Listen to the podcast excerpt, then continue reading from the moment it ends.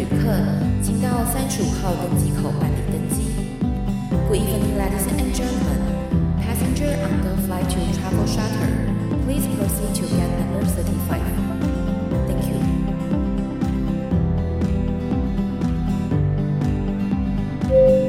各位贵宾，我们即将起飞，请确实扣好系紧您的安全带。谢谢。Ladies and gentlemen, we are ready for takeoff. Please make sure that your seatbelt is fastened.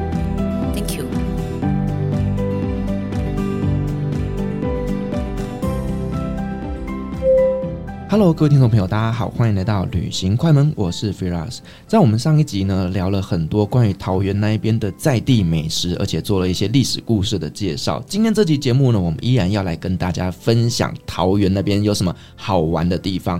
因为呢，其实，在过去很长的一段时间呢，我们讲到桃园的一个既定印象，大概就是航空大城啊，或者是工业大城。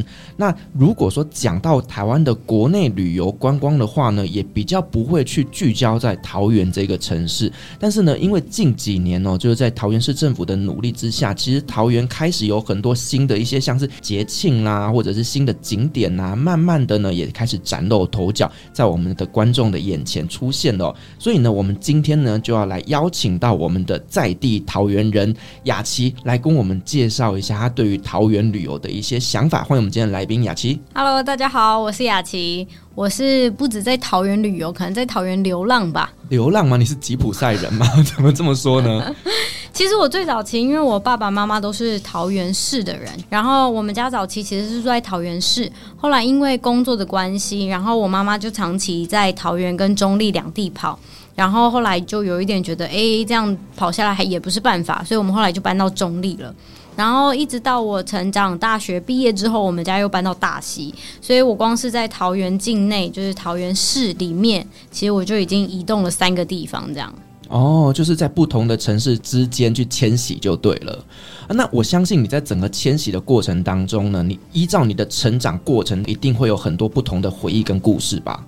但我觉得是一件很有趣的事情，就是因为我们住在桃园嘛，所以隔壁邻居都是那种讲闽南语的，就是讲呃喉咙喂，我们这样讲。可是后来我搬到中立，我就会跟大家说哦，我是中立人，这样大家第一个反应就会说，那你是客家人吗？然后我就很尴尬，我说呃不是，我是住在中立的闽南人。嗯，对，就是其实呃整个桃园区是有一个族群的脉络，就是我觉得也蛮有趣的。所以我从桃园搬到中立，我就开始认识一些在中立，他甚至是在杨梅的客家人，然后开始跟这些客家人相处。但一直到后面我又移到大溪，所以我从本来是在桃园区里面闽南人比较多的地方，开始移到呃客家族群比较多的地方，然后又因为中立这个区域嘛，其实外来民族也很多，无论是移工啊，还是呃新住民，就是这些外籍配偶进来的这些异国文化，然后接着又移到大溪的这个地方，大溪又有一个原住民的保留地，就是啊复兴区。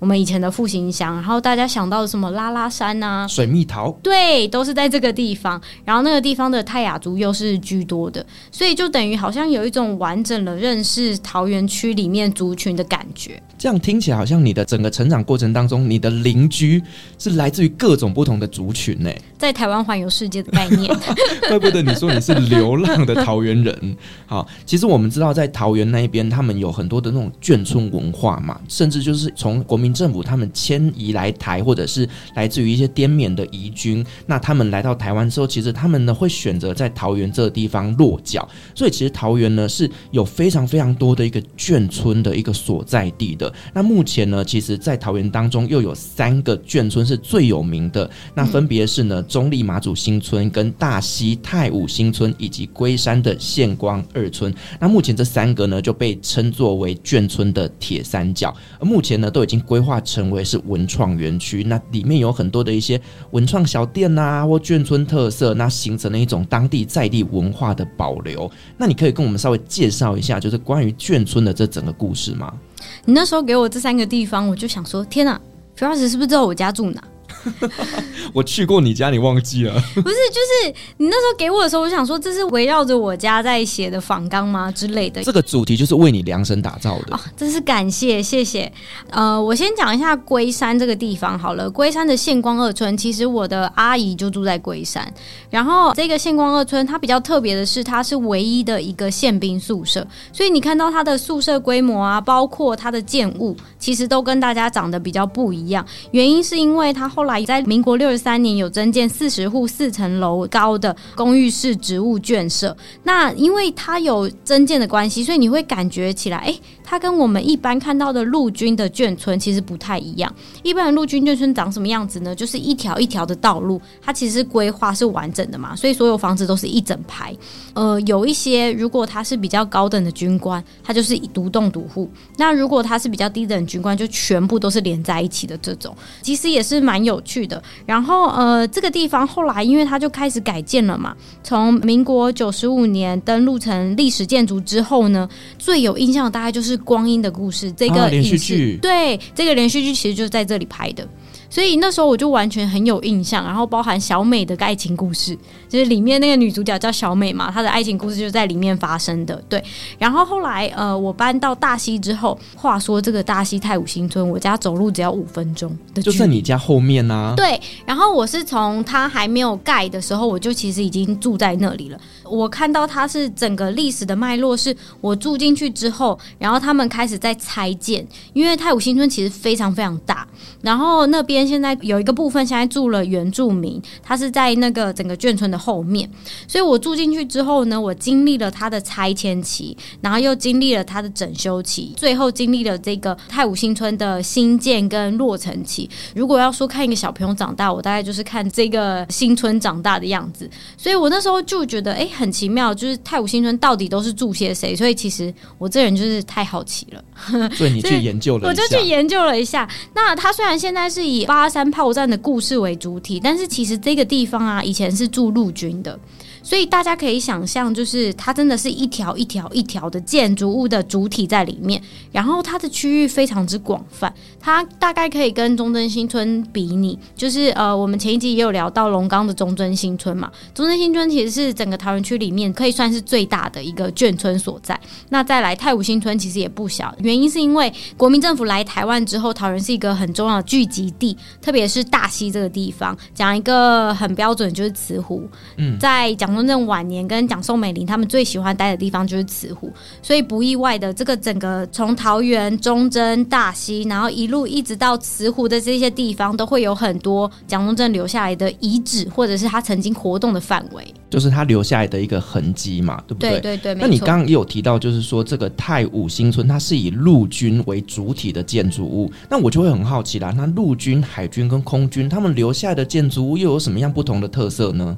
就是钱的多寡的问题嘛。哦，这样子吗？没有，其实空军最有名的就是在台南那边有一个空军的眷村，你就会看到真的，因为空军的呃职级也比较高，然后薪资也比较高嘛，所以他的宿舍确实也比较好。他是独栋独户，然后还有自己的院子。那陆军呢，其实讲比较不好听一点，就是你看起来就比较像国宅，比较像没有钱的人住的地方，因为那毕竟是国民政府然后安置这些军眷的地方嘛，所以确实陆军。的建筑会比较没有这么华丽跟高级，然后一般来讲都是两层，所以刚刚讲到的这个宪兵，它有四层楼的公寓，其实算当个年代已经是很高的建筑物了。然后就会提到另外一个，我们有讲一个有桃园将军村称号这个地方，这个地方就是中立的马祖新村。所以这三个刚刚除了讲这是铁三角之外，呃，马祖新村比较特别的地方是在这个地方啊，都是安置一些比较高级军官的地方，所以你会看到它的建筑体就真的比较像是独。独栋独户的感觉。哦，就是预算比较高一点这样子吗？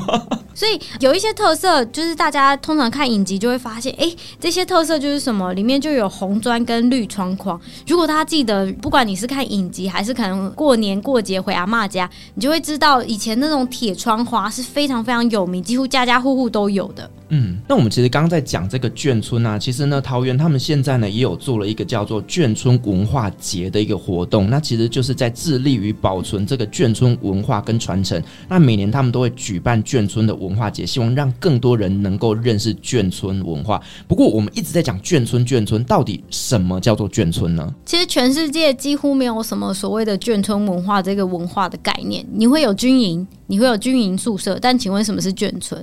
其实我也对这件事情疑惑了很久，直到我有一次听到我有一个老师跟我说，眷村这个地方其实就是在二次大战结束之后，就是唯一一个地区存在于战胜跟战败之间。什么意思呢？那时候德国二次世界大战就战败了嘛，所以他就是要赔款。那呃美军这一方算是战胜了，所以他就会呃有一些条约就会开始签。可是那时候的中华民国政府是战胜还是战败？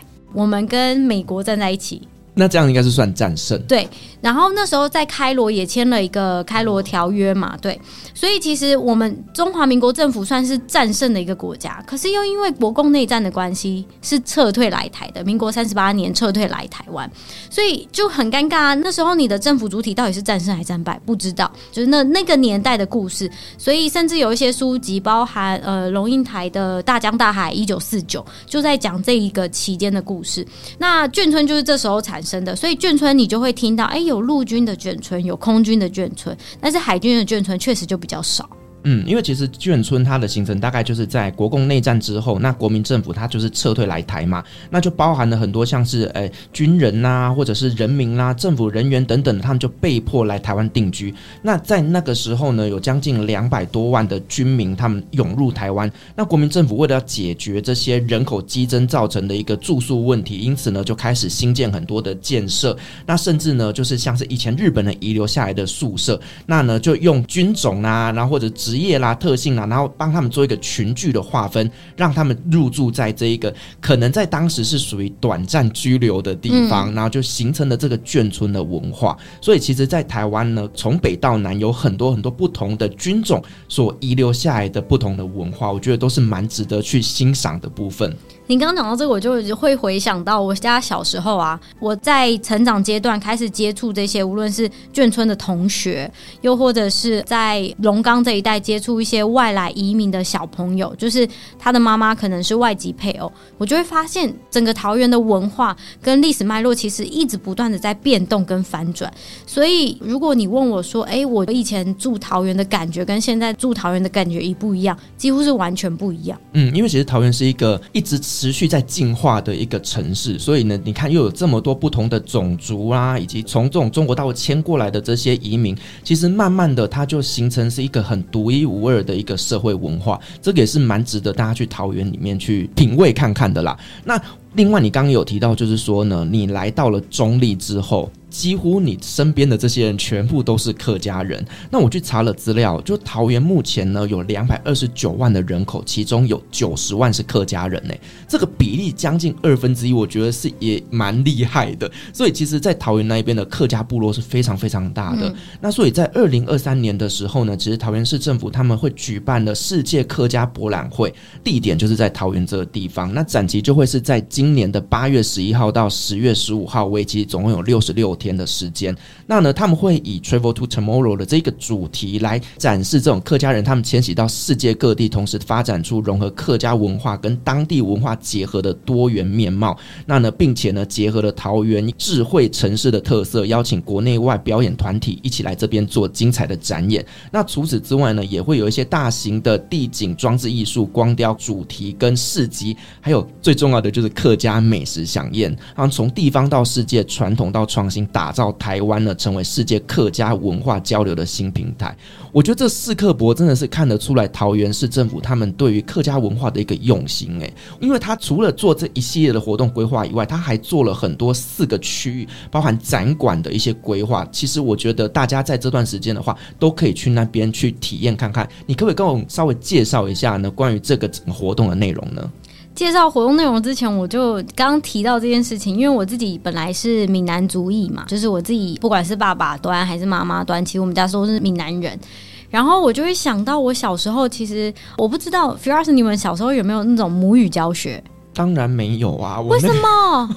我那个年代在讲国语，不是啊，就是母语教学，可能就是会在学校教你讲台语跟客语。没有，真的。国小的时候其实也是不不会鼓励学生讲闽南语。是哦，嗯，因为我们那时候就是在推，因为大家已经很普遍讲国语了嘛。然后第一波在推动那个母语教学的时候，我还记得，因为我们学校就是在中立区这个地方，所以等于是我们有闽南人，也有客家人，但客家人又为重，所以我还记得，就是大家都要学两首歌，就是你可以选母语的两首歌。然后呃，像我就是选一首是闽南，然后一首是客家，客家还是指定哦，就是就是大家我猜猜看，好，你猜猜看，国台湾，我半点钱，是不是一定是这一首？对，然后一唱就是一学期这样，对，真的就是你的学期那门课就是音乐课要毕业拿好，你就是要唱两首歌，然后台语就是望春风哦，然后客家语就是客家本色，所以我到现在完全会唱，然后一直到后来开始长大之后，才开始有意识想说哦。原来客家族群是另外一个族群，因为小时候你哪懂啊？小时候你只觉得哦，他讲那个客语我都听不懂，那你不会在意说他是不是同一个族群，因为就是邻居嘛，没有什么好分你我的。所以一直到长大之后，开始有许多场馆开始建立起来了。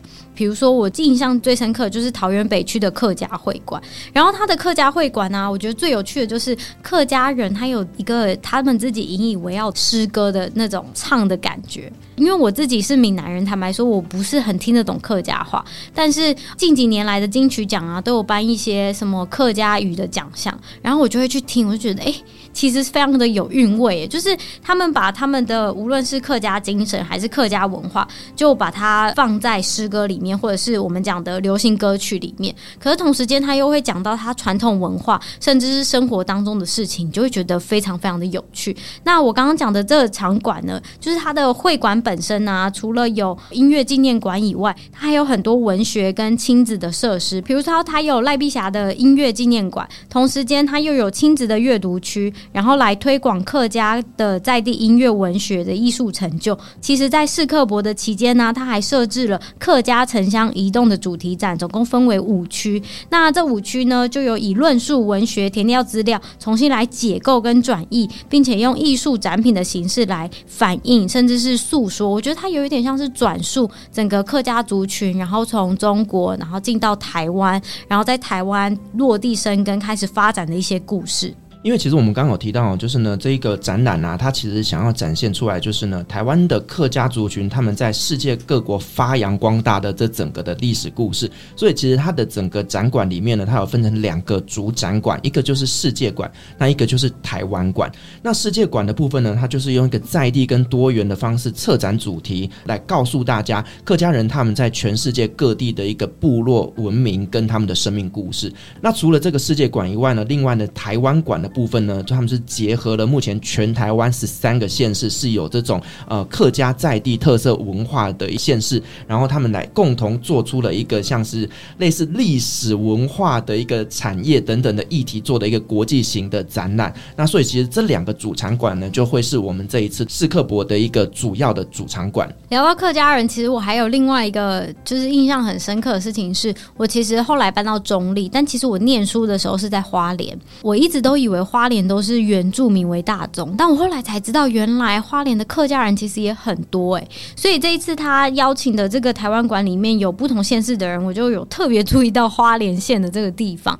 因为大家如果有搭火车，然后往花莲跟台东的方向，我记得有一段时间花莲在试验火车的广播的时候，他甚至还有不同腔调的客语。啊，客语还有不同腔调，嗯，然后再加上阿美族的族语，就是呃，我们常常都会听到有什么四线腔跟海陆腔的这种，虽然我不是很会分辨，但是我大概听那个音调有一点听得出来。如果真的要比你，就很像呃，像 Frozen，你会一点点阿拉伯文，埃及的阿拉伯文跟沙乌地的阿拉伯文就完全不一样。一样，对对，那他的客语就很像这样，他其实都是客语，可是他腔调就完全不一样。另外，我们刚刚讲到，就是呢，这个桃园的客家文化，其实呢，我们就不能够错过，就是这个永安海螺文化体验园区，因为其实它就是以新屋观音那一带的一个整个客家的海洋产业以及部落的这种客家聚落，那形成了一个就是很独特的客家文化体验园区。那展馆里面呢，有做那种清水模的工艺，打造出了这个体验区，是全台湾唯一一个客家渔港。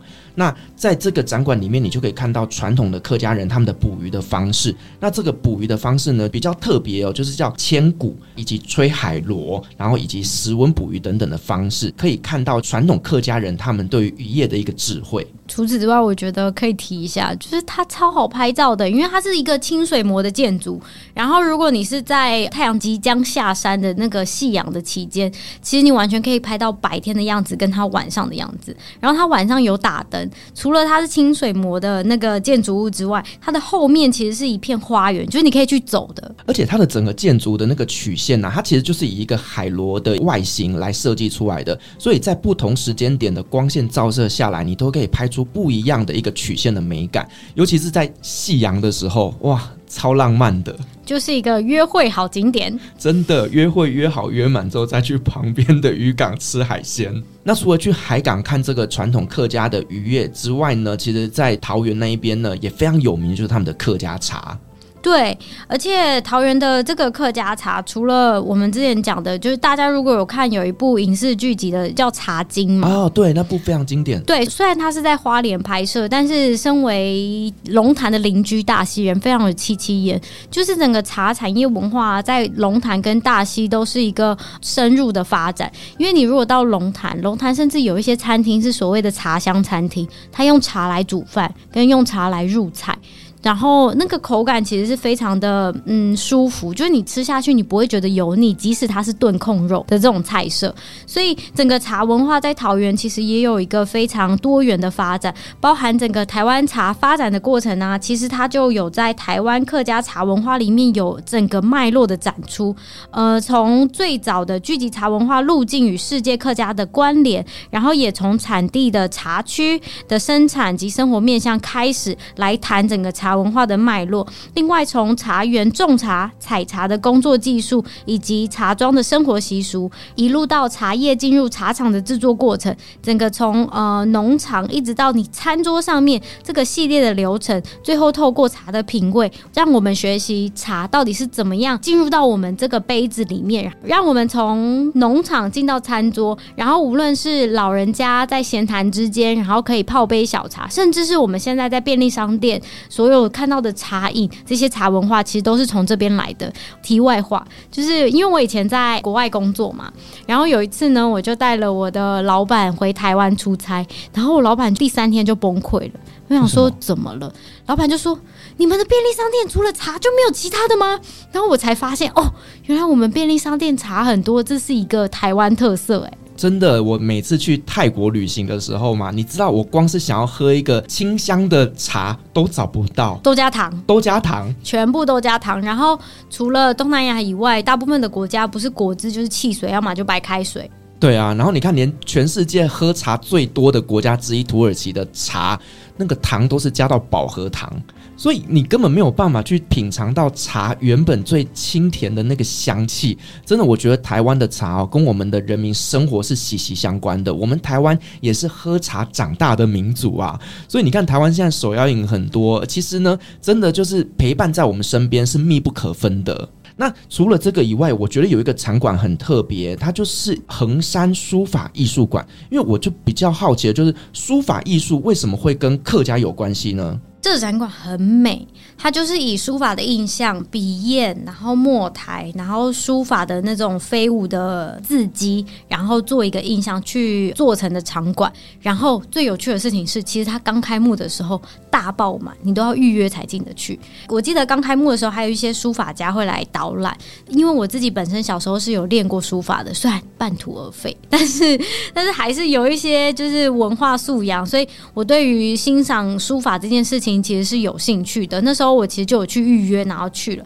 那我觉得它有趣的地方是，它用整个除了建筑体以外，它把山水也结合在里面。你听起来会觉得很奇怪啊，就是一个建筑物跟一个池塘，什么是山水？它其实就把笔砚跟墨台还有池塘的整个印象是联合在一起的。最重要的事情是，它那个地方的生态保育做得很好。你在晚上的时候，其实是可以听到青蛙鸣叫的。哇，难得在都市里面竟然可以听到青蛙的声音，哎，对。然后我们可以来聊聊，就是其实这一次啊，除了在史克博的这个展期以内，它其实在衡山书法艺术馆里面有一个，它是一个展区啦，所以它以克吉书艺家的书法为展览的主轴，这也不意外嘛，因为是书法的展览空间，所以会展书画。可是它有趣的事情是，它展出的书法，其实时间横跨了日治时期以及当代的委托创作，然后它的。艺术家来自于桃园、新竹、苗栗跟高雄六堆的客家庄等地，总共有五十件的作品。然后同时呢，它的户外也有一个装置艺术可以参观跟拍照。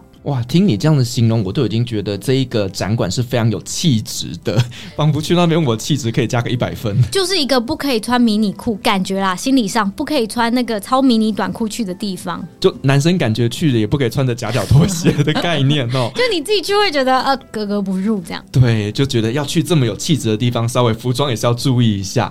好，那另外像你刚刚提到的这个衡山书法艺术馆，它其实也是蛮适合去做一个亲子旅游的嘛，对不对？除此之外啊，像是桃园市的儿童美术馆，它也是很适合带着小朋友去那边旅行的。其实它在展场期间呢、每天的晚上都会有十五分钟的持续轮播，在外墙会有动画的投影。像我们家的小朋友，因为我们家的小朋友年龄层范围蛮大的，最大的现在是国中，然后最小的才三岁。那这个其实就很适合这种亲子一起去，就是小朋友会觉得哎、很好看，然后大人可以放风这样。对，就让小朋友在那边尽情的放电。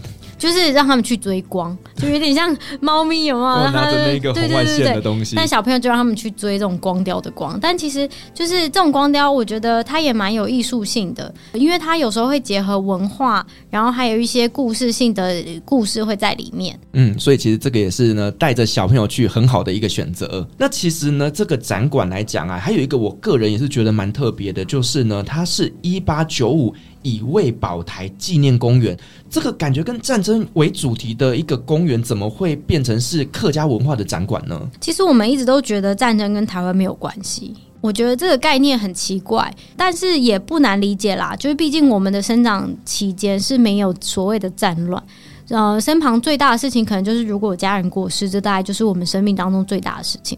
但整体来说，台湾一直以来是安全的，所以我们都一直以为战争离我们很远。但是，如果我们一直这样以为，坦白说有一点危险，因为如果我们大家一起去翻台湾的历史脉络，一直以来都是所谓的殖民文化，无论是诶荷兰人来台湾，甚至是葡萄牙人经过台湾。然后一路到清领时期、日治时期，然后日治时期之后呢，开始是国民政府来台湾的时期。其实台湾这个岛屿一直以来都迎来非常非常多的外来客跟外来族群。那我们也并没有这么的排外。所谓没有这么的排外，意思就是说，比如说麦当劳当年进来台湾的时候，其实也造成一股旋风。嗯，对。但是呃，麦当劳当初进到中东的一些国家，其实是被排斥的。所以整体来说，台湾是非常接受外来文化。这时候你就要记住自己国家的历史进程，其实是重要的。那这一座一八九五年乙未保台的纪念公园，我觉得它就是一个呃，在我们逐渐忘记自己历史的过程当中，突然提醒了我们。因为这个公园其实是非常近年来才设置的。那它是以乙未战役为主题，结合虚拟三 D 的全息投影，还有 VR 的技术打造的互动体验。公园里面呢，它其实还有设置一个乙未之环的记忆展示厅。其实我当初看到这个展厅的时候，我有突然有一种很相关的感觉，就是我觉得它跟柏林的犹太纪念馆好像哦。诶，怎么会扯到柏林呢？因为柏林的犹太纪念馆其实是在讲说当时的纳粹嘛，他对犹太人的屠杀，然后他的展馆也是在地下室。那这个乙未保台纪念公园，它的展馆其实也是地下室，虽然不是屠杀，可是它同样是在讲战争跟这种呃杀戮的概念。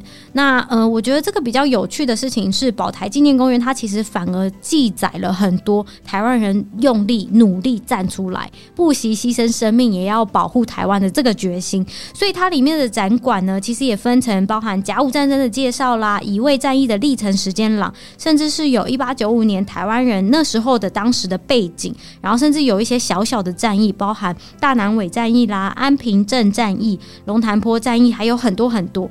最重要的就是它有一个特展区，主要是在播放一八九五年乙未战役的相关纪录影片。讲到这个乙未战争呢，我们就稍微跟大家科普一下啦。其实，在一八九五年那个年代，刚好发生的就是呢，大清帝国，那他不顾就是台湾方面的一个强烈反对之后呢，他们就将台湾割让给了日本。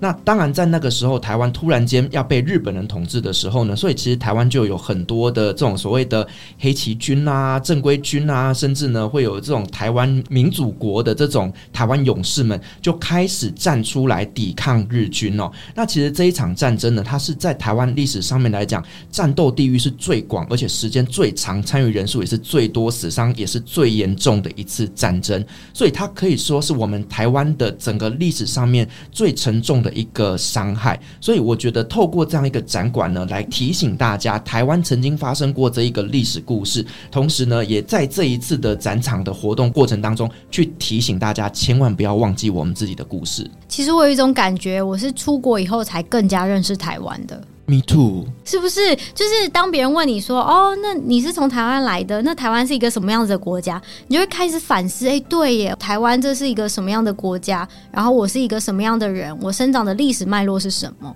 对，因为其实有时候我们在跟外国人交流的时候，他们都会问你说：“哎，Where are you from？” 然后你要去跟他介绍台湾这个地方有什么不一样。你不可以永远就是 ASUS 跟 HTC。你一定要告诉他说，我们台湾到底哪里很强，我们的故事在哪里，以及呢，我们的成长过程当中，我们到底发生了一些什么故事。而且很重要的事情是，我们要努力的把台湾跟 Thailand 分开，对不对？真的，每次人家说 Where are you from？台湾，I OK I know Bangkok。嗯，就翻个白眼给他。对，然后就说哦，Thailand，Thailand，beautiful country，每次都是这样。嗯，Girl beautiful，你知道我每次都翻白眼。好，那个是泰国，不是台湾。所以其实对于外国人来讲，他们不太认识台湾。所以，我们这种在国外生活的人，我们才更需要去跟世界介绍到底台湾在哪里，以及我们台湾到底有什么厉害的地方。我觉得这件事情其实也是很有趣的，因为我有一阵子在考呃导游的证照嘛，那其实就会讲到几个很主轴的，包含台湾的民族。那台湾民族就是闽客、原住民，然后还有其他，包含新住民、新移民这一些，然后再来就会讲到文化。文化上，我们就有所谓的茶道。然后书法，然后制酒，其实我们讲的比较少啦，确实是比较少。但是所谓的茶文化，然后还有一些其他的食物文化，包含无论是像桃园就有花生糖跟豆干，那桃园其实也是一个稻米的一个重要的产地。然后开始慢慢的，你就会开始挖掘，哎，其实我们身旁我们习以为常的东西，其实并不是这么的普通。像比如说在桃园好了，你可能大马路开开，哎，你就突然开进稻田里面了。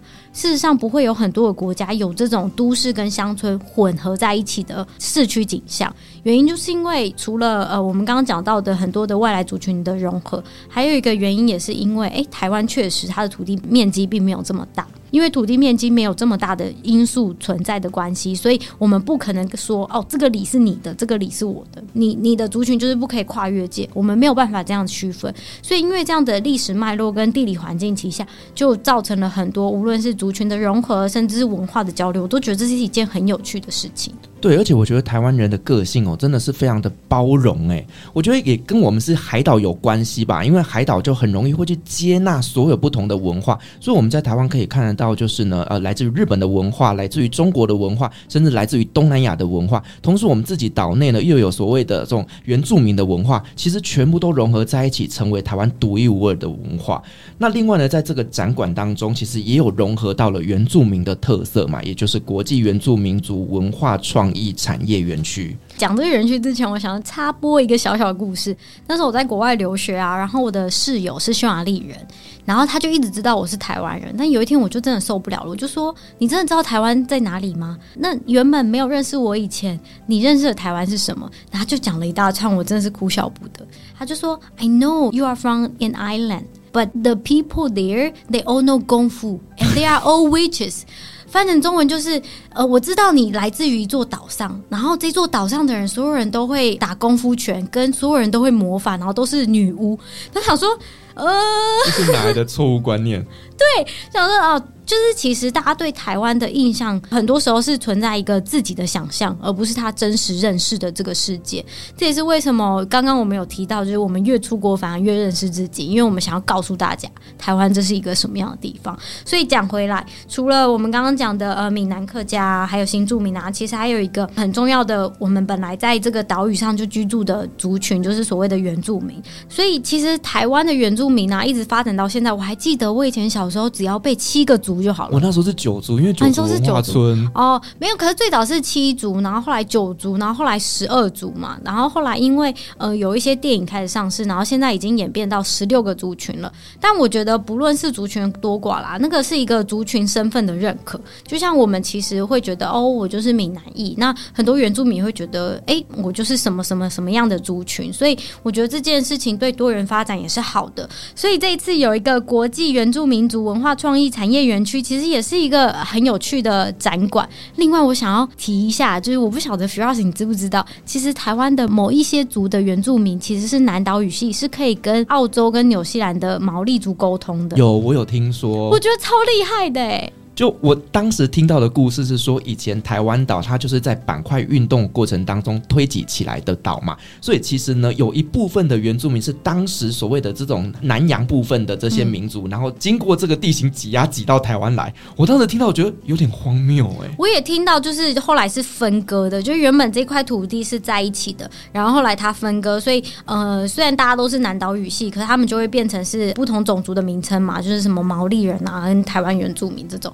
有一次我真的有看到影片，就是呃毛利人跟台湾的原住民在沟通，就觉得天哪，超厉害！因为两个都不会讲英文啊，不肯讲英文嘛。哦，对，因为英文我们就会听得懂，可是他们就真的在沟通，就觉得很厉害。我觉得这个真的是，呃，整个的历史脉络来讲，其实因为毕竟台湾是个海岛，所以这海岛的人民呢，就可以透过海洋的运行去移动到各个不同的地方。所以其实呢，你说跟这种毛利人有没有关系？我觉得是有可能的，因为毕竟他们可以坐个船就来到台湾。所以不管是不是所谓的地形挤压的问题呢，或者是说地形分裂呢，或者是他们只是单纯坐船，其实台湾的原住民其实是真的非常非常的多元的。对，因为其实我们刚介绍了这个二零二三世界。客家博览会哦，其实它内容真的非常非常的丰富。我们已经花了一些篇幅来跟大家简单介绍了各个场馆的特色，以及它有什么样一些参观的攻略。那提醒大家，就是在今年的八月十一号到十月十五号的期间呢，大家都可以到桃园来这边参观我们台湾的客家文化，同时呢，也可以做一个亲子旅游，我觉得都是还蛮推荐的哦。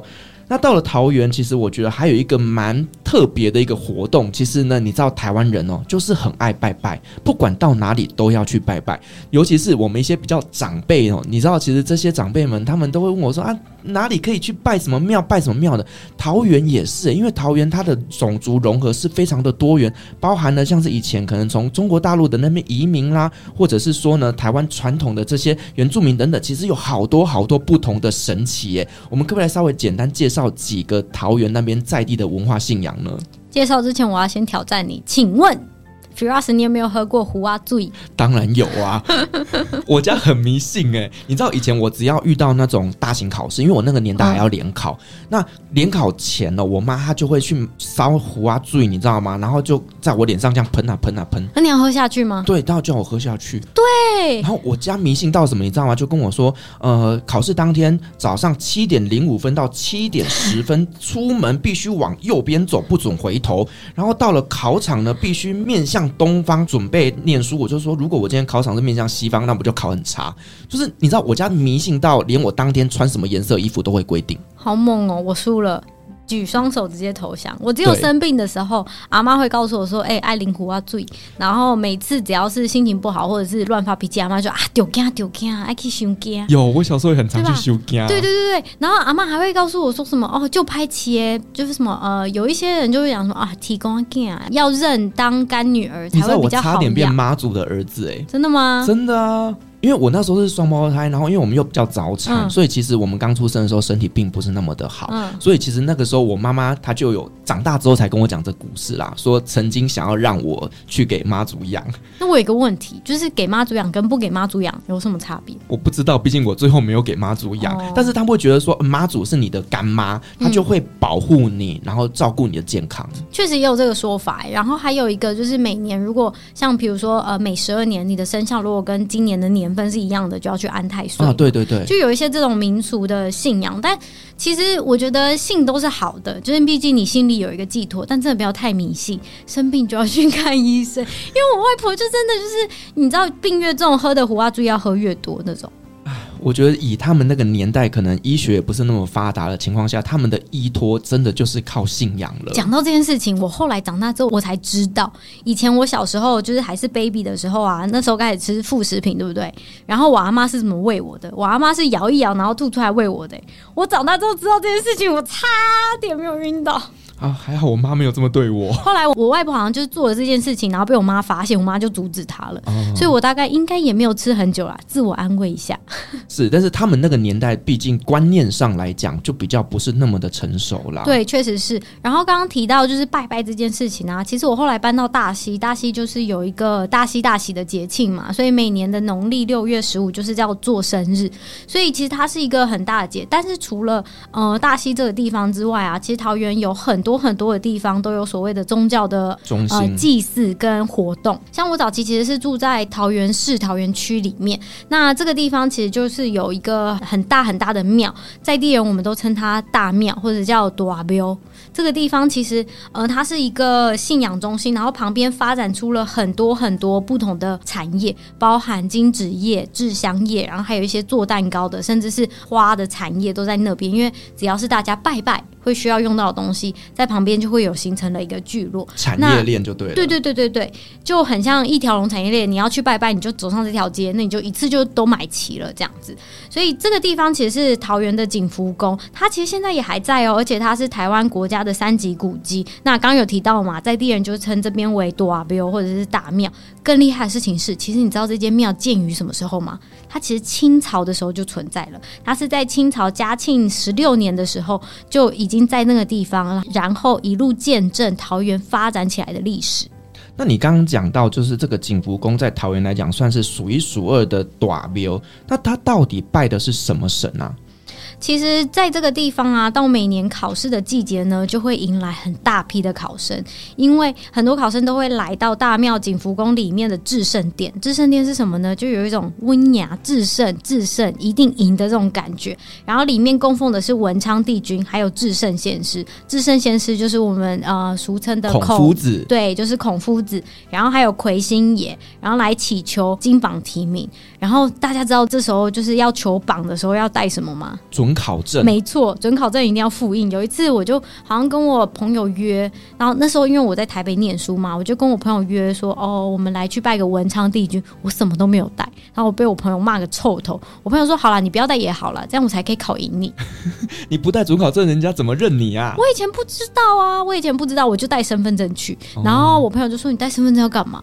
就是一定要带准考证，而且记得千万不要放正本，不要傻傻的。对，说到放正本，我真的有一个同学，他放正本，他是考啊，他是考英文检定，然后他放正本，就他那天去考试说啊，我在庙里，对我是是觉得超级无敌爆炸好笑，因为我们就问他说，哎、欸，你那天怎么没有来考试？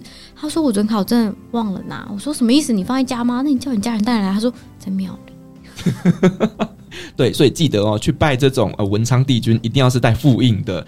除了这个，就是拜考试顺利以外，他还可以求一些什么呢？其实还可以求月老，感觉你什么时候要去走一下？蛮需要的，是不是？其实，在景福宫拜月老啊，是一件很新的事情。是二零二零年一月的时候，我们请了霞海城隍庙的月老神君的分身，所以其实你可以说它是呃霞海城隍庙的分店吧，就是在桃园的分店。然后常常会有香客，就是有一些要去拜拜的人呢、啊，会带着喜饼来还愿。那景福宫其实也有自己设计的月老金子跟红线，可以让香客参拜的时候来求这个红线。哇，所以其实你看嘛，它不止可以求考试。顺利，还可以求姻缘呢，真的是我觉得满足了蛮多人的需求的。是不是桃园就是一个好地方？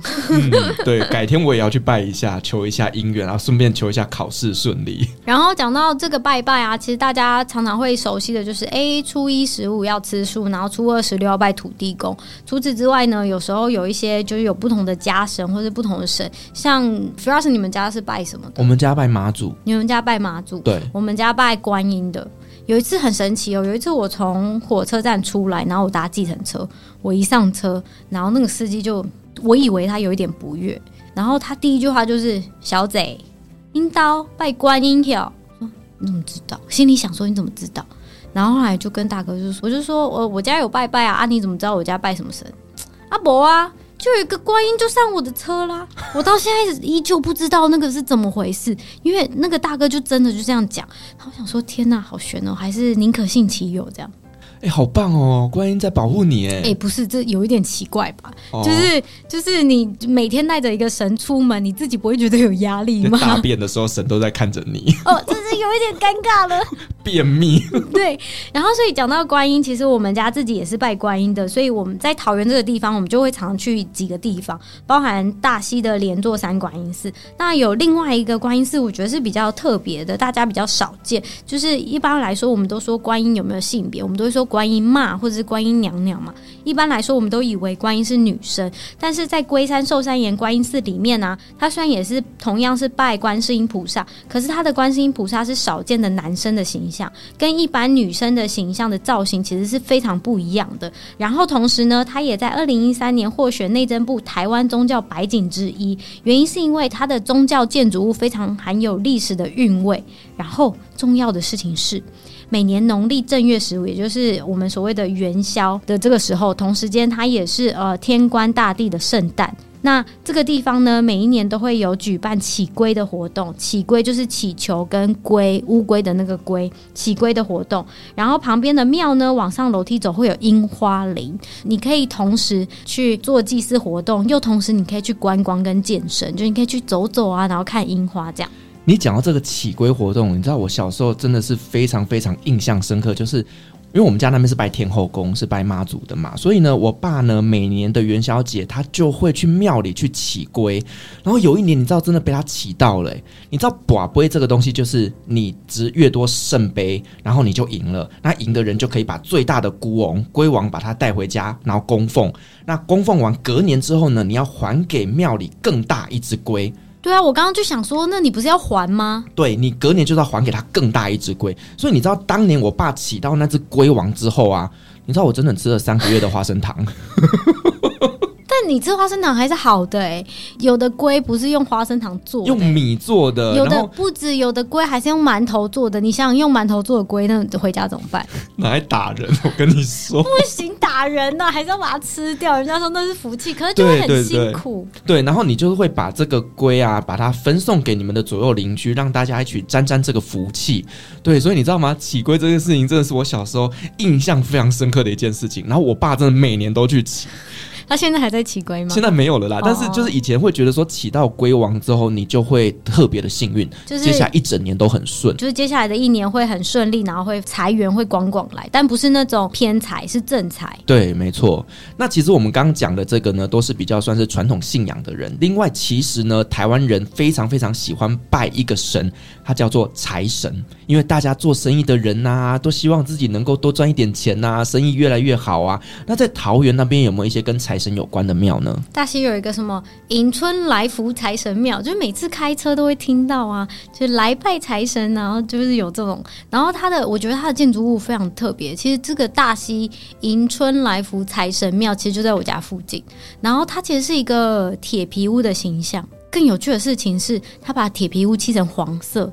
意喻为黄金的那种概念哦，很有趣吧？但其实它也不是一间大庙，它就是我家附近的一个一间财神庙。然后桃园其实有蛮多也是祈求财运的这个部分的庙，其实大家也可以去搜寻，然后去参观。所以除了我家附近呢、啊，有一个这个迎春来福财神庙，呃，其实，在南坎也有一个、欸，哎，啊，我知道你讲的这个应该是南坎的五福宫嘛，对不对？对，它其实是全台湾最老的财神庙，但它其实最刚开始设立的也不是财神庙啦。啊，不然它是什么庙？它最刚开始设立其实是我们都叫它元帅庙，只是因为主奉的是玄坛元帅，然后大家又觉得哎、欸，这是一个求财运的好地方，所以就开始香火越来越鼎盛啊。那也一定要够灵验才会越来越鼎盛嘛。那它跟一般财神庙不一样的地方在哪里呢？它跟一般财神庙不一样的地方就是你要去祈求招财纳福。那呃，你的秘密武器跟一般人不太一样。我记得有一些拜财神会拜呃甜的，对不对？就是让他们家滴滴，就是吃甜的啊，然后就可以保佑你赚大钱。可是他们不是，是上完香的时候呢，你一定要去摸五福宫有两百多年历史的镇宫之宝天炉，然后还要再点招财灯。就是像比如说我们去综合的那个航楼 day，你就是以钱换钱嘛。对，就是你投，不管你投多少钱，他都给你一块钱，然后你就可以放钱包，然后就可以招财。